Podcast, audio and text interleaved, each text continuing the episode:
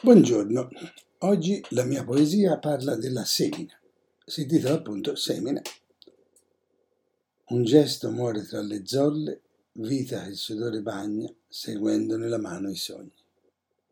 Avevamo detto anche ieri che la cosa importante è seminare nei solchi della nostra vita i nostri sogni.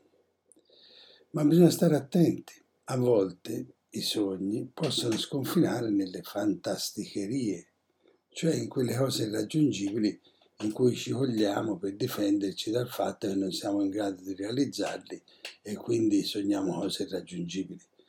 I sogni sono realtà che noi dobbiamo perseguire, che dobbiamo raggiungere e lo possiamo fare grazie all'amore del Signore e alle nostre capacità. Allora quando noi sogniamo dobbiamo avere l'astuzia, dobbiamo avere l'intelligenza di chiedere al Signore di far realizzare i nostri sogni e lui che ci ama senz'altro ce li farà realizzare, anche quando non ce ne accorgiamo. Il sogno, quello vero, sta dietro l'angolo.